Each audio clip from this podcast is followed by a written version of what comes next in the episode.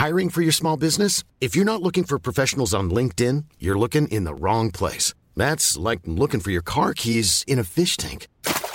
LinkedIn helps you hire professionals you can't find anywhere else, even those who aren't actively searching for a new job but might be open to the perfect role. In a given month, over 70% of LinkedIn users don't even visit other leading job sites. So start looking in the right place. With LinkedIn, you can hire professionals like a professional. Post your free job on linkedin.com slash people today.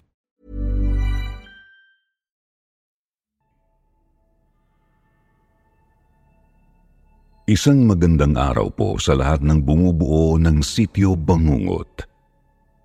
At sa inyo na rin po, Sir Jupiter. Tawagin niyo na lang po akong Wahini Michiko. Magmula po nang marinig ko ang boses niyo sa YouTube at madiskubre ko ang inyong channel, ay nahuk na ako sa paraan ng pagkikwento at sa boses niyo po, Sir Jupiter. Kaya napagpasyahan kong sa inyong channel ibahagi ang aking mga karanasan at ng aking mga kaibigan. Nangyari po ito nung ako ay teenager pa lamang at madalas na tumambay kasama ang mga kaibigan kong lalaki.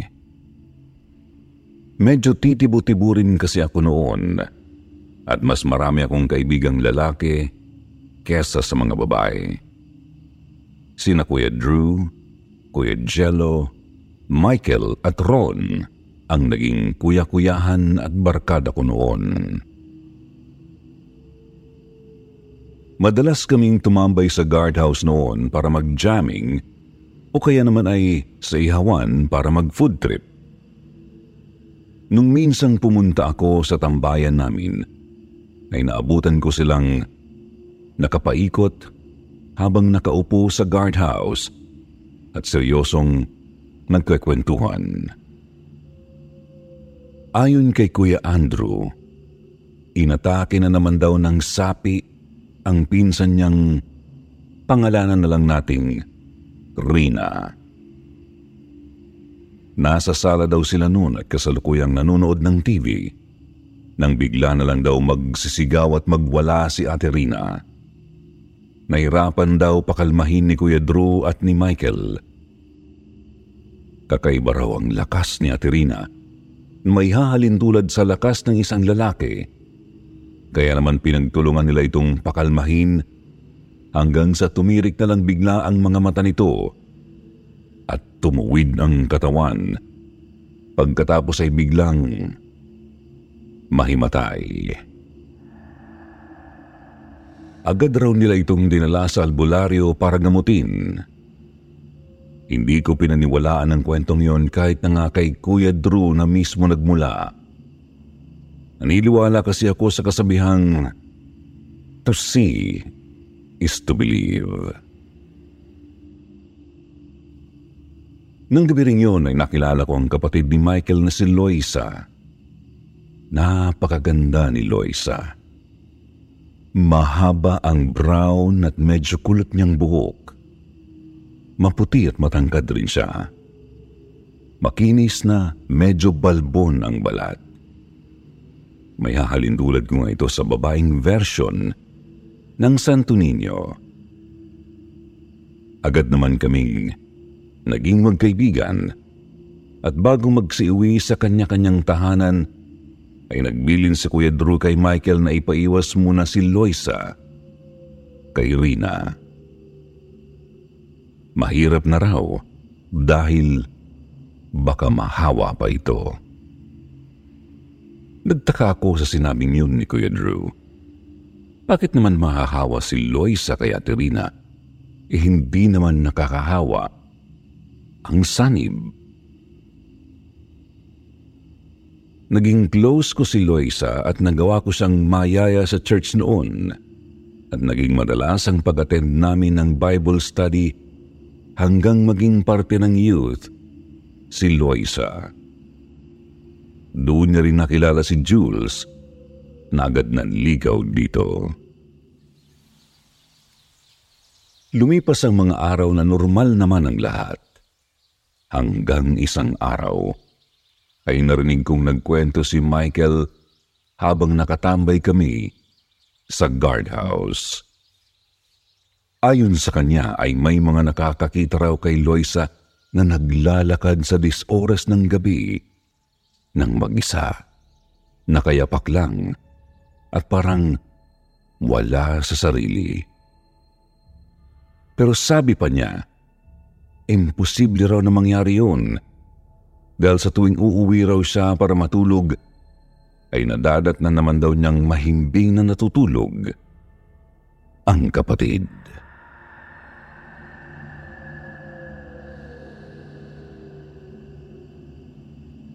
Minsan nasakyan ko ang tricycle na pinapasada ng tatay nila Loisa. Tinanong ako nito kung saan daw ba kami nagpupunta ni Loisa at inaabot ito ng madaling araw sa daan.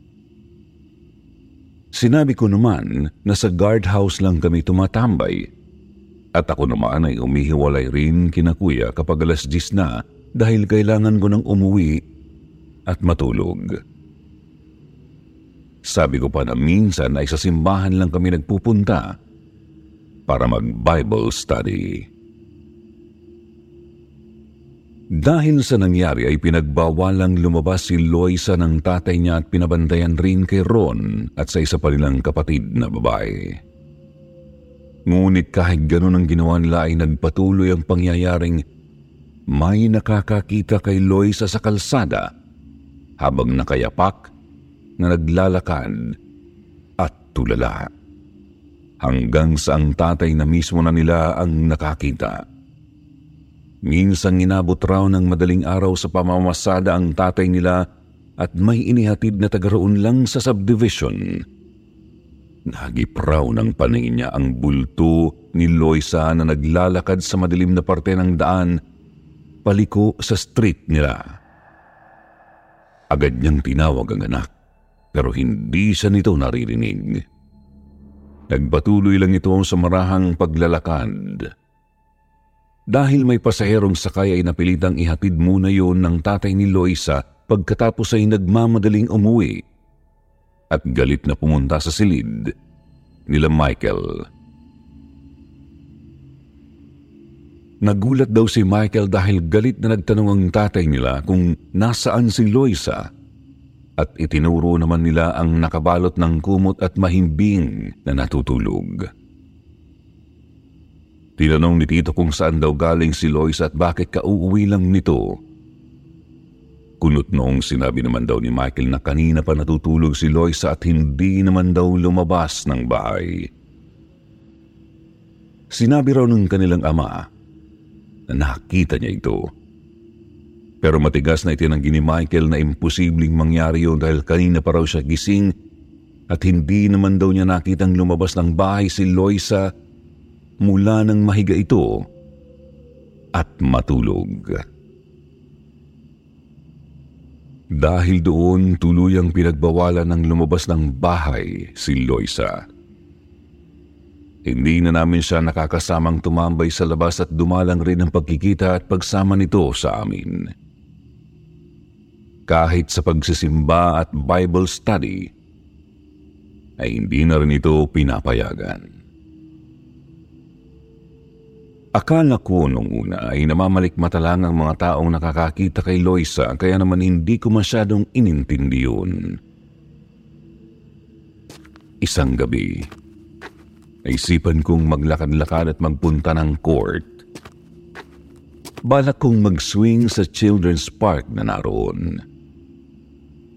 Wala si na Kuya Drew at nanguha raw ng gagamba. Hindi ko alam kung anong oras na noon, basta ang alam ko lang ay tahimik at walang katao-tao sa daan. Ligdas naman po kasi ng mga panahong yun, kaya hindi ako nag-aalala na baka may mangyari sa akin na masama.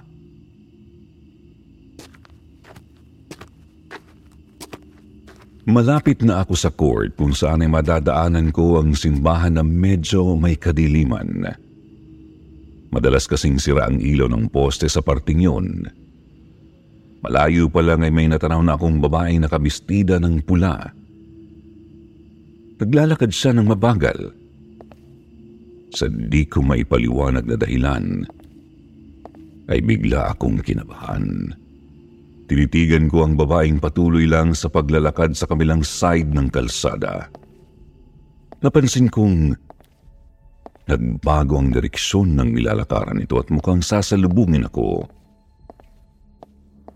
Puminto ako sa parteng naliliwanagan at hinayaan kong lumapit ang babae.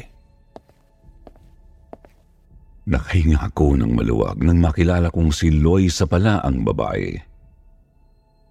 Agad ko itong ninitian at binati.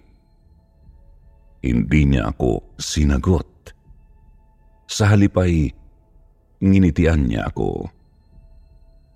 Hinding hindi ko malilimutan ang ngiting yon ni Loisa sa akin dahil yun ang unang pagkakataon na nakakita ako ng ngiting ng patayo ng palahibo ko. Nakakatakot ang mga mata niya na parabang tumatagos ang tingin. Pakiramdam ko rin noon ay ibang tao ang kaharap ko. Mas lalo akong kinilabutan nang banggain ako sa balikat ni Loisa. Pagkatapos ay nilagpasan niya lang ako at nagpatuloy na siya sa paglalakad. Tinawag ko siya at tinawakan sa balikat pero tinitigan niya ako ng masama. Napansin kong wala siyang sapin sa paa at may hawak na kung ano sa kamay. Loisa, okay ka lang ba? Tanong ko. Sa tingin mo, balik niyang tanong sa akin habang nakangisi at nakapiling ang ulo sa kanan. Saan ka ba pupunta? Ba't nakapaa ka? Sa tingin mo, sagot uli niya. Sa puntong yun ay nagtaka na ako. Muli niya akong tinapunan ng isang matalim na tingin at ngisi bago muling naglakad palayo sa akin. Pero sinundan ko siya. Inisip ko noon na baka galit siya sa akin kaya ganun niya akong kausapin. Isa pa nalaman ko rin na ang suot niyang bracelet na bigay ko ang hawak niya sa kamay. Pigtas na yun na parabang sinadyang haklitin kaya napigtas. Uy, Loisa, galit ka ba? Tanong ko habang humaharang sa dinaraanan niya. Napatigil sa at sinagot na naman ako ng parehong sagot niya kanina. Sa tingin mo, medyo nainis na ako. Ang nasa isip ko ay parang timang ito na iisa lang ang sinasabi sa lahat ng sabihin ko. Nagsorry na lang ako sa kanya pero isang missing may tunog na ang natanggap ko sa kanya. Nakakatawa ka. Bulong niya na narinig ko. Kumunot ang noo ko at hahawakan sana si Loisa para makita ng malapitan ang mukha niya nang marinig ko ang boses ni Michael. Lumayo ka sa kanya, Wayne. Hindi si Loisa yan. Sigaw niya. Agad akong napatingin nun kay Loisa na nagsimulang yumugyug ang balikat at tumawa. Galit na hinawakan ni Michael sa braso si Lois at dinuro ito. Pinapaalis nito ang kung sino man sa katawan ng kapatid niya. Kinaladkad niya ito papunta sa swing kaya napasunod ako. Hindi ko alam kung ano ang mararamdaman ko noon, Sir Jupiter, nang marinig kong muli ang boses ni Loisa. Para akong nanonood ng horror movie. Pakiramdam ko, nangapal ang balat ko sa muka at nagtayo ang lahat ng balahibo ko dahil nang muling magsalita si Loisa, ay iba na ang boses nito. Doble ang naririnig kong boses sa kanya, babae at lalaki. Sinasabi niyang hindi niya iiwan si Loisa at kukunin nila siya. Galit na galit noon si Michael at pinagmumura ang kausap. Nanatili kami sa swing hanggang sa kumalma si Loisa. Nagtanong pa ito kung anong ginagawa niya sa labas at paano siyang nakarating doon. Nang sabihin ni Michael ang nangyari ay bigla lang itong umiyak. Sa puntong yun mukhang natauhan na ito at iniwan panandalian ng sumasanib dito. Hindi lang yun ang unang beses na nakita ko si Lois ang sinasaniban, Sir Jupiter. Sabi ni Michael ay may lumipat raw na masamang espiritu kay Loisa galing kay Ate Rina. Nalaman kasi nila na bago pala sumpungin nun si Ate Rina ay nagkita pa ang dalawa at niyakap siya nito bago umalis. Ang sabi raw ng albularyo noon kay Kuya Drew matapos gamutin si Ate Rina ay nagsisilbing pagkain ng mga masasamang espiritu o demonyo ang negatibong enerhiya. Kaya nga hindi dapat madepress o makaramdam ng lungkot ang mga taong dumadanas nito dahil yun raw ang nagsisilbing trigger para ma-take over ang katawan ng isang tao. Sa kaso ni Lois ay masama raw ang loob nito sa tatay nila dahil sa sob Life is full of what ifs. Some awesome, like what if AI could fold your laundry? And some, well, less awesome, like what if you have unexpected medical costs? United Healthcare can help get you covered with Health Protector Guard fixed indemnity insurance plans they supplement your primary plan to help you manage out of pocket costs. No deductibles, no enrollment periods, and especially no more what ifs. Visit uh1.com to find the Health Protector Guard plan for you.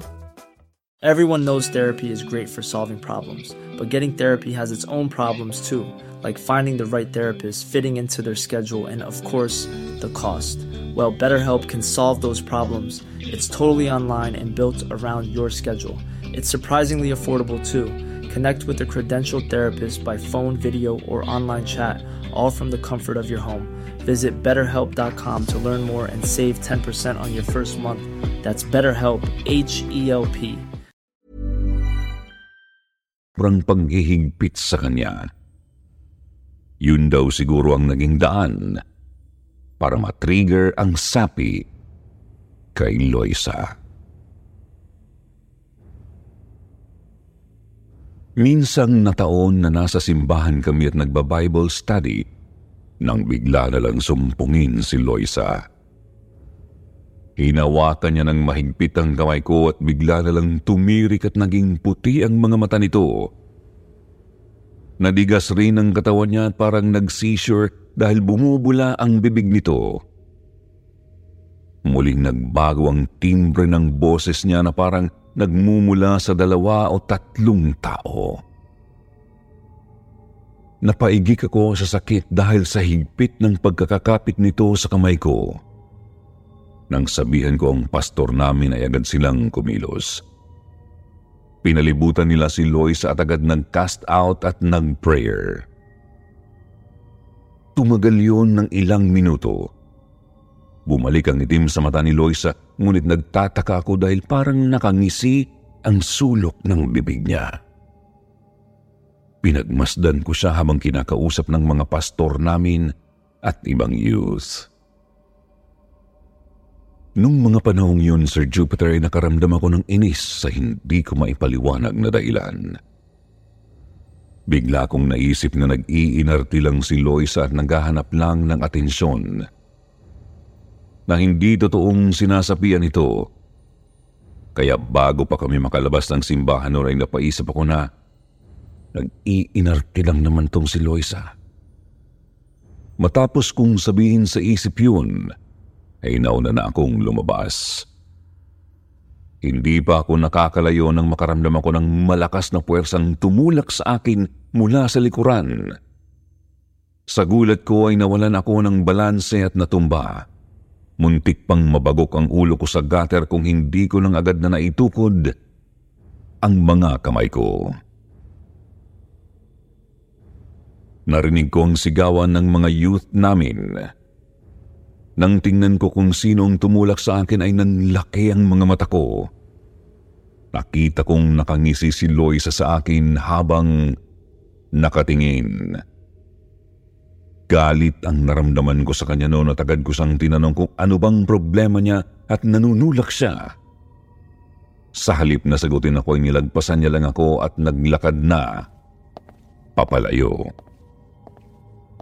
Matapos masiguro na okay lang ako ay sumunod na kami kay Loisa. Nauna ang youth president namin na si Ate Aline kasama ang ilang youth officer at kinakausap nila si Loisa. Ganun na lang ang gulat ko nang bigla na lang ay sabunutan ni Loisa si Ate Aline.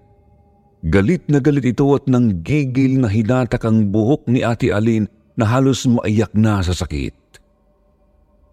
Dali-dali akong dumalo at kusang bumuka ang bibig ko at sinabi ang mga katagang, In Jesus' name, I command you to come out. Hindi ako nakaramdam ng takot ng mga oras na yon, Sir Jupiter. Tila ba kaya kong makipag one-on-one sa kung sinong demonyong yon ng mga oras na yon. Nawalan ng malay si Lois at tinatid namin siya sa bahay nila. Nang mahimasmasan ito ay umiiyak na humingi ito ng sorry sa amin ni Ate Aline. Hindi niya raw alam ang ginagawa niya. Akala ko doon na matatapos ang mga kaganapan sa buhay ni Loisa. Ngunit nagkamali ako. May pagkakataon na naisipan naming tumambay kina Michael dahil hindi na siya makalabas ng bahay kakabantay kay Loisa. Habang nakatambay kami sa labas at nagkakwentuhan, nakarinig kami ng nagkakagulo sa loob ng bahay nila Loisa. Agad akong pumasok kasunod nila Kuya Drew at naabutan naming pinipigilan ni Michael si Loisa na makalabas. Anong nangyari? Bungad ko kay Aileen na isa pa sa mga kapatid ni Loisa. Umirap ito at saka tumayo mula sa pagkakaupo sa kanagsabing, Hay, naku ayan, nag na naman yung babaeng yan. Puro drama, kala mo naman totoo. Papansin. Saka siya umalis. Narinig kong sumigaw si Michael at hirap na pinipigilan si Loisa na matalim na nakatingin kay Aileen. Palabasin mo ko! Itiwan mo ko! Sigaw nito sa dobling boses na naman. Napako ako sa kinatatayuan ko nang tumingin sa akin si Loisa sa kanakangising nagsalita. Papatayin ko ang lola mo! Saka siya tumawa. Sa narinig ko ay akma ko siyang susuburin para sa nasampalin. Pero pinigilan ako ni Kuya Drew Sinabihan niya ako na wag na wag kong papatulan ang mga sinasabi nito dahil ginagawa lang daw nito yon para mas lalong magkaroon ng negatibong enerhiya sa paligid. Hindi ko na alam ang nangyari kay Loisa ng gabing yon dahil pinauwi na ako ni na kuya. Sila daw ang bahala kay Loisa. Dinala kong muli si Loisa sa church ng sumunod na linggo at inilapit sa head pastor namin ng kaibigan ko. Muli nag-cast out si Pastor John at pinagdasal si Loisa. Bumuti ang kalagayan ni Loisa kaya naman nakapagkwento ito sa akin minsang nakatambay kami sa swing. Ang sabi ni Loisa, sa tuwing makakaramdam daw siya ng lungkot, galit, depression at kung anong negative emotion, nararamdaman niya na may gustong umuko pa sa katawan niya. Nagigising daw siya na nasa isang napakataas na hagdanan. Palagi raw siyang umaakyat ng hagdan. Nung minsan nga raw ay natanaw na niya ang pinto. Ang sabi ni Loisa, marami raw silang nasa katawan niya at kapag binuksan niya ang pinto ay hindi na siya makakabalik pa at tuluyan ng maaagaw sa kanya ang katawan niya. Pinayuhan ko siya noon na magdasal at paglabanan ang nangyayari sa kanya. Pinayuhan ko rin siyang iwasang mag-isip ng negatibo. Tumagal ang mga linggo na walang nangyayari kay Loisa. Nakampante na kami at inakalang okay na siya. Hanggang isang araw, muli na naman siyang ginambala ng mga demonyong nasa katawan niya. Nakatambay kami noon sa harapan ng tindahan ng ninang ko at niya ang nobyo niyang si Jules. Magde-date daw sila. Tinutokso-tokso ko pa nga siya noon habang nakaupo sa upuan. Maya-maya ay nakita namin si Jules na lumabas. Bihis na bihis at bagong paligo na. Sumakay ito sa tricycle at hindi man lang kami napansin. Oh, kala ko ba may date kayo? Takang-takang tanong ko kay Loisa. Nakita kong kumunot rin ang noo niya at bakas ang pagtataka sa mukha. Baka naman susunduin ka sa inyo. Text mo muna. Suwestyon ko. Agad niyang kinuha ang cellphone at magte-text na sana nang tumunog ito. May nag-text na agad nitong binasa.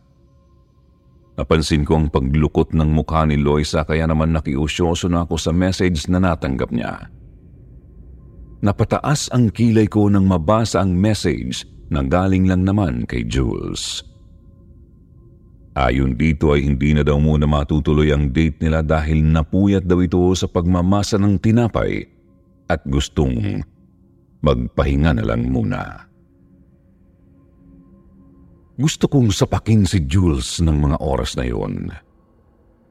Sa loob-loob ko ay napakagaling magsinungaling gayong kakakita pa lang namin sa kanya, nakakaalis pa lang. Ate, tawag sa akin ni Loisa. Napatingin ako sa kanya at nag-aalala akong napahawak sa braso niya. Tumutulo ang luha sa mga mata nito. Ate, andyan na naman sila. Sabi niya pa. Kumunot ang noo ko sa sinabi niya. Napailing-iling si Lois at tila ba nahihirapan itong huminga. Napatingin ako sa tinuturo nito at napaawang na lang ang bibig ko sa nakikita ko. Ang mga kuko niya sa paa ay unti-unting nangingitim na tila ba namuo ang mga dugo dito. Ate, Tulungan mo ako, kukunin na nila ako. Yun ang narinig ko kay Loisa bago niya hawakan ang kamay ko. Ramdam na ramdam ko ang panginig ng katawan nito at nanlalamig ba. Tuloy-tuloy ang luhang tumutulo sa mga mata niya na alam kong dahil kay Jules. Sinabihan ko siya na paglabanan niya at hahanap kami ng tulong. Hirap man sa paglalakad dahil halos hindi niya maayakbang ang mga paa ay pinilit ko siyang paglakarin. Mabuti na lamang at namataan ko si Michael at Kuya Drew sa guardhouse. Agad ko silang tinawag at sinabi ang nangyayari kay Loisa. Naiiyak na rin ako dahil sa pahigpit ng pahigpit ang paghawak niya sa aking kamay na kahit anong tanggal ang gawin ko ay tila ba bakal ito sa higpit. Umiiyak pang sinabi ni Loisa na hindi daw siya ang kumakapit sa kamay ko dahil sinabihan siya ni Michael na bitawan ako at nasasaktan na ako. Tuluyan nang umiyak si Loisa at umiiling na paulit-ulit na sinasabing kukunin na raw siya nila. Alam ko kung sino ang tinutukoy niya, kaya naman nang makabitaw ito sa akin at tuluyang mahimatay ay agad sinabi ni Kuya Drew na dalhin na daw si Loisa sa albularyo. Nakita ko kung paanong nahirapan si na Michael sa pagbuhat kay Loisa. Tila ba bumubuhat sila ng napakabigat na bakal na pati ang tricycle driver ay napilitan ng tumulong. Nang lubos na maisakay si Loisa ay agad na silang umalis. Naiwan na ako kasi baka hanapin ako ni nanay. Matapos ang pangyayaring yun ay hindi ko na nakita pa ulit si Loisa. Ang sabi sa akin ni Michael ay nagdesisyon ang mama nilang kunin ito para ipagamot. Nalaman ko ring nakipaghiwalay na ito kay Jules. Alam kong nasa mabuti siyang kalagayan, kaya naman kahit malungkot na hindi ko man lang nakausap at nakapagpaalam sa kanya, ay masaya na rin ako. Nanatili sa isip ko ang lahat ng naranasan ko kasama si Loisa. Sa totoo lang, na-realize ko na mild lang pala kung tutuusin ang mga bagay na naranasan ko kay Loisa. Hindi kagaya ng mga napapanood ko sa TV na gumagapang sa kisame, lumulutang sa ere, o kaya naman ay magbabago ang anyo at kailangan pang itali sa kama para lang hindi makapanakit ng iba. Ang sabi sa akin ni Pastor ay Legion daw ang pangalan ng demonyong nakasanib kay Loisa. Ibig sabihin, marami daw sila. Totoo raw na napalayas na ang mga ito noong i-cast out ni Pastor at ipagdasal. Na-deliver daw si Loisa. Pero dahil mahina ang pananampalataya nito at may galit sa magulang, ay nagawang magbalik muli ng mga demonyo sa katawan niya at sinusubukang kunin siya. Matagal nang nangyari ito, Sir Jupiter. Wala na akong balita pa kay Loisa. Pero sana kung nasan man siya ngayon, ay hinihiling kong nasa mabuti siyang kalagayan at tuluyan na rin siyang makalaya. Marami pong salamat sa pagbabasa ng aking sulat. Hanggang sa muli po, God bless sa lahat ng bumubuo ng inyong channel. At ngayon naman, eto na po ulit tayo sa inyong paboritong shoutout portion. Shoutout kay Anzale Aiza, Mayumi Makisig, Imelda Aviles, Jen Marcelo, Kilabot King, Janice Garcia, Mukairish Alvarez, Elmer Ibanez Jr., Midnight Love Suno at kay Shasha Udario. Basahin naman natin ang ilan sa magandang comment mula kina Isulan at kay Miss Alaina. Sabi ni Isulan, more stories po to come SBNKT. Napakagaling po ng delivery nyo. Sinusubukan kong mag-search ng other horror stories, hindi po talaga kayo mapapantayan. Galing at kudos sa inyong team. Sabi naman ni Miss Alaina, Hello po mga kasityo bangungot, magandang pakikinig po sa inyo. Nawawala po ang stress ko sa tuwing napapakinggan ko po ang mga kwento nyo sa maghapong trabaho. Shoutout po from Jeddah. More power and keep safe always. Sa mga hindi po nabanggit, sa susunod na lang po ha. Huwag niyo pong kalimutang mag-reply sa ating shoutout box na nasa comment section para ma-shoutout ang inyong mga pangalan. Muli po mula sa bumubuo ng Sityo Bangungot. Ito po ang inyong lingkod, Jupiter. Nagpapasalamat.